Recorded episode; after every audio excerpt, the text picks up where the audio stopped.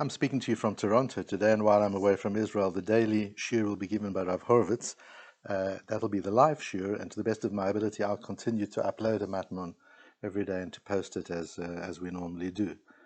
The uh, shiur today on Daf Yud Aleph deals with the somewhat paradoxical implications of the parsha of the Nazir, a man who sets himself aside for 30 days of holiness called the Nazir, the Nazarite, uh, during which time he doesn't drink wine, he doesn't cut his hair, and various other things, and at the end of the period brings a korban, brings a sacrifice.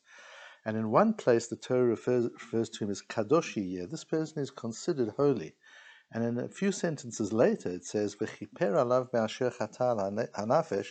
Kohen who attends to his sacrifice will atone for him for the sin which he did over his life. And our Gemara says, Amar Shmuel, kol ha'yoshev b'tanit nikra. Shmuel introduces us to a principle that a person who unnecessarily fasts, who unnecessarily deprives himself of food or of anything for that matter, is considered a choteh, is considered a sinner. There's no virtue in deprivation. And the Gemara says he must clearly hold like Rabbi Lazar Hakapar, who said in the name of Rebbe, uh, in the son of Rebbe, who said, what does this verse mean that this Nazir will be atoned for the sin that he committed? What kind of sin did this person actually commit? That explains the Brisa. He did commit a sin. For 30 days, as an act of, of religion, as an act of religious fervor, uh, he deprived himself of wine. Now, we might go 30 days without drinking wine, and that's not a terrible sin at all. Uh, but here he actually undertook by a vow of Nazir, he undertook as a religion, as an expression of religious sanctity, the deprivation of himself of wine. And that's the problem. To actually make a practice out of deprivation, Shmuel says, is considered sinning. ועל דברים קל וחומר, we can learn a קל וחומר, מה זה שלא הוציא עצמו אלא מן היין, נקרא חוטא, this person who simply deprived himself of wine, nothing else, is considered a sinner for doing just that. עצמו מכל ודבר, כמה וכמה, how much more so, if one deprives oneself from uh, from more than that, from any anything else or everything else, how much more so is such a person considered a sinner? Rabbi Lazar on the other hand, Rabbi Elazar disagrees with that which the, the Brisa says and, and therefore would disagree with, with Shmuel and says Nikra Kadosh. On the contrary, a Nazir is called a holy person. Shenema Kadosh Yeh. It, it says this man is holy. Gidel Peras Rosho, he grew the, his hair, he didn't take a haircut during that time. He's considered an Adam Kadosh, a holy person. This one who only deprived himself of one thing is called holy. How much more so somebody who deprives themselves of, of so much more? And so we see two different worldviews about deprivation as a religious practice. We see Shmuel, he says it's considered sinning, it's absolutely not allowed. And we have Rabbi Elazar, and that's based on, on the Brisa of Rabbi Elazar Kapar Berebi. And then we have Rabbi Elazar, who holds the opposite, that in fact a person who does that is called Kadosh. Uh, on the next Amud, turning the page, Resh Lakish, or Resh Lakish says, says Nikra Chasid. He's called a, a, a pious person, a Chasid. Why? Shneemar Gomel Nafsho Chesed. Uh, that if a person uh, takes care of himself, that is considered a Chesed.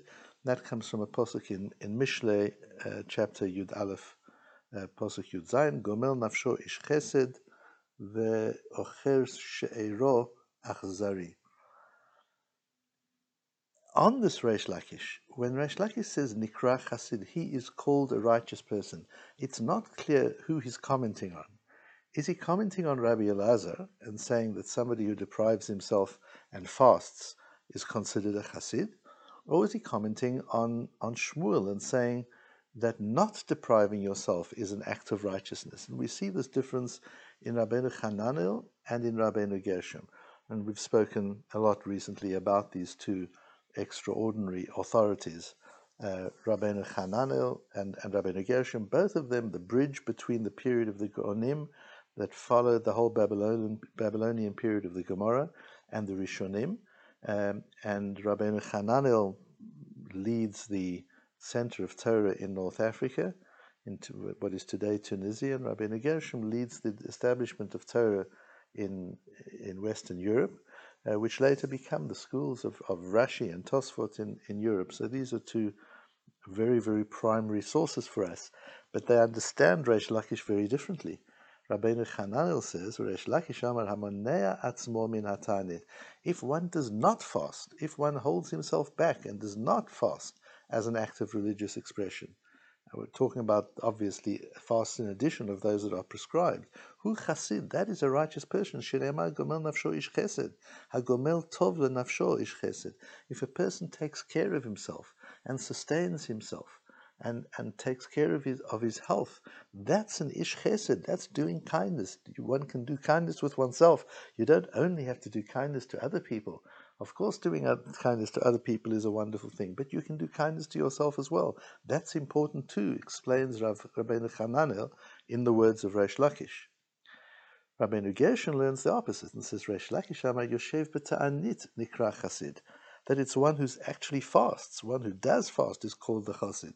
Shenema Gomel Nafsho Ish Chesed Shepiresh Atzmo uh, Mirecho Kamo Vayigmon, and he learns uh, Gomel Nafsho very differently. Rashi explains it and says Gomel Nafsho Ish Chesed. Rashi goes the same way as Rabbeinu Gershom and says Mafrish Atzmo Mimachal one who separates himself from food and drink. And the, the word Gomel comes from Kemo B'yom Higamel Et Yitzchak, which means when Yitzchak stopped being fed by his mother, um, at that time, at, at, that that stopping of being fed is called gomel. So although normally we talk about gomel chesed, to do an act of chesed, which is to give something to somebody, in this case it would be to give something to yourself. Uh, nevertheless, in this particular case, Rabbi Gershom and Rashi learns that it means if you deprive yourself, if you withhold something from yourself, that discipline is an act of chesed. Uh, so Rashi, as we've as we've seen, goes the, the route of Rabbeinu Gershom, and Tosfot goes the route of Rabbeinu Hananel. Quite interesting, although uh, Rabbeinu Gershom was the forerunner of the school of Tosfot, but here Tosfot goes the route of Rabbeinu Hananel and says Perusha Gomel Chesed lenafsho she'eno mitaneh nikra Chasid. If a person doesn't fast, he's called a Chassid. That's what Reish Lakish is saying. He's affirming what what what um, uh, what, what Shmuel said that if you do fast, you're a sinner, and therefore, says Reish Lakish, and if you don't fast, if you if that's not the way that you express your religiousness, that's righteous. It's a righteous thing to take care of yourself and not to put yourself under unnecessary strain and stress. The Rambam seems to paskin like Shmuel, and he says a very important piece in the beginning of of Hilchot Deot. Hilchot Deot is the section of the Rambam that deals with character and with behavior and with um, with musar. And he says, Shema Yomar Adam Hoil V'achina V'atahava V'kavod V'chayetze V'hem Derech Ra'ahenu Mitzin Et Adam Min Ha'olam. Since we learn in Pirkei Avot that jealousy and desire and honor the pursuit of physical things is bad and, and they can cause a person to lose their lives. Efrosh mehen beyoter. I will just remove myself from any of these things completely. And I will go to the other extreme.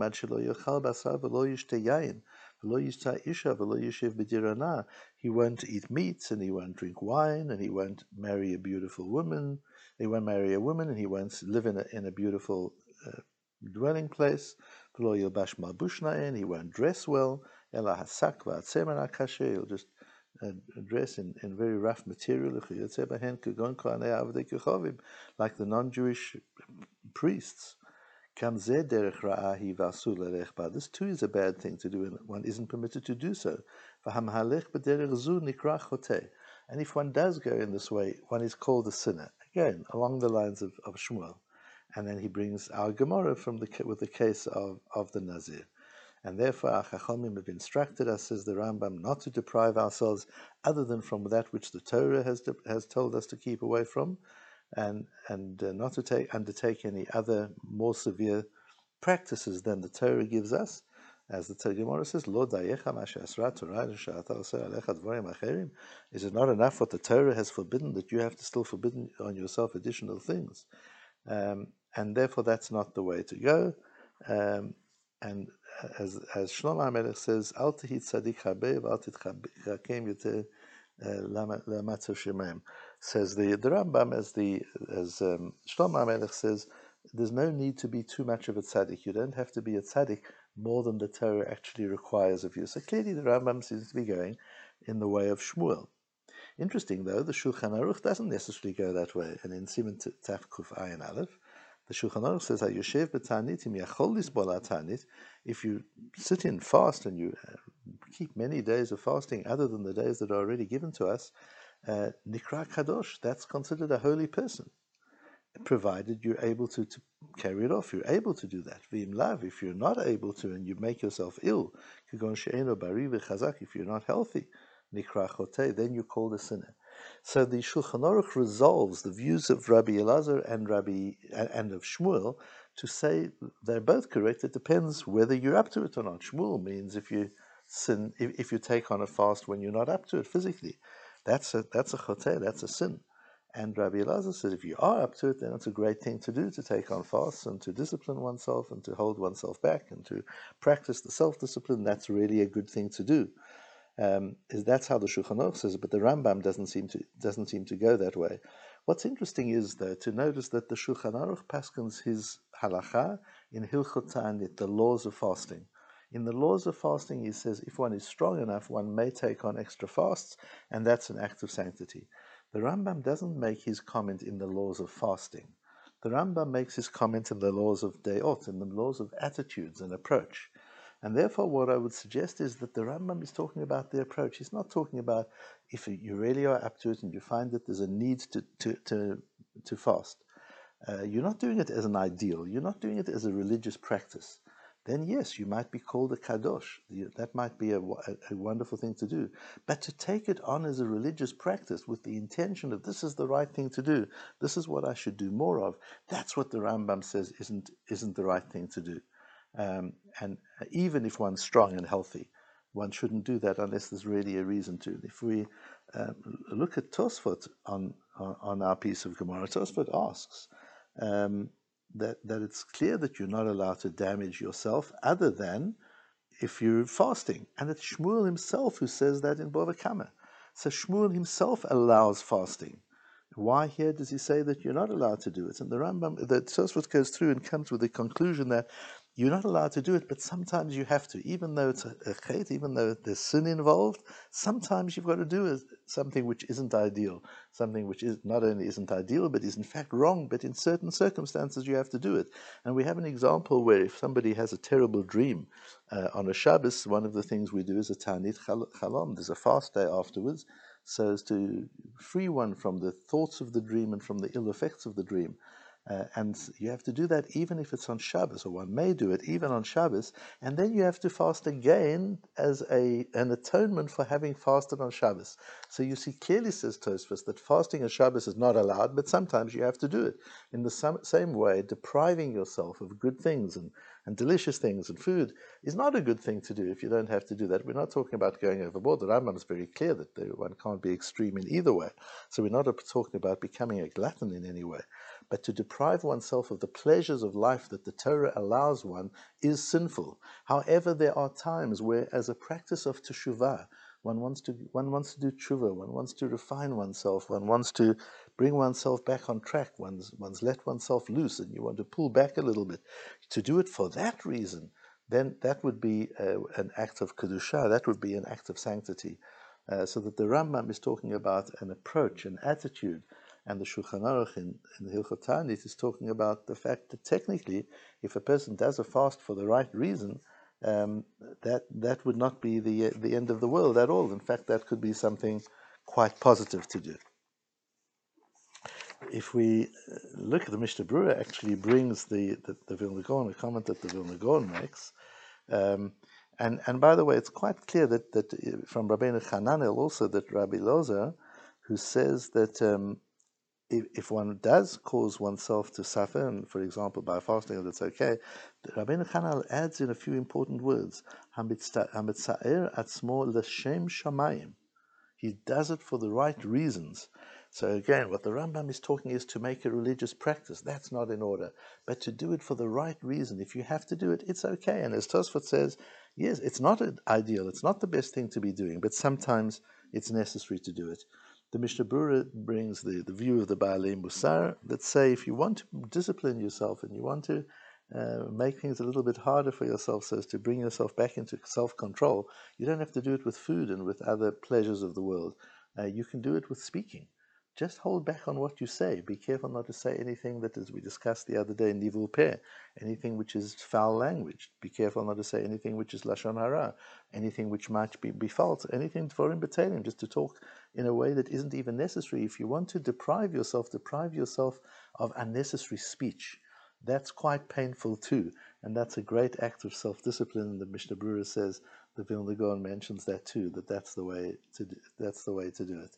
Um, at the very end, in the in the sources, I've brought you a, a medrash from Parshat Bahar, where Hillel Hazaken used to go every day from the Beis Hamedrash, and they used to ask him, "Where are you going?" And he used to say, "I'm going to do a mitzvah." And they would ask, "What mitzvah?" And he would say, "He's going to shower. He's going to take a bath."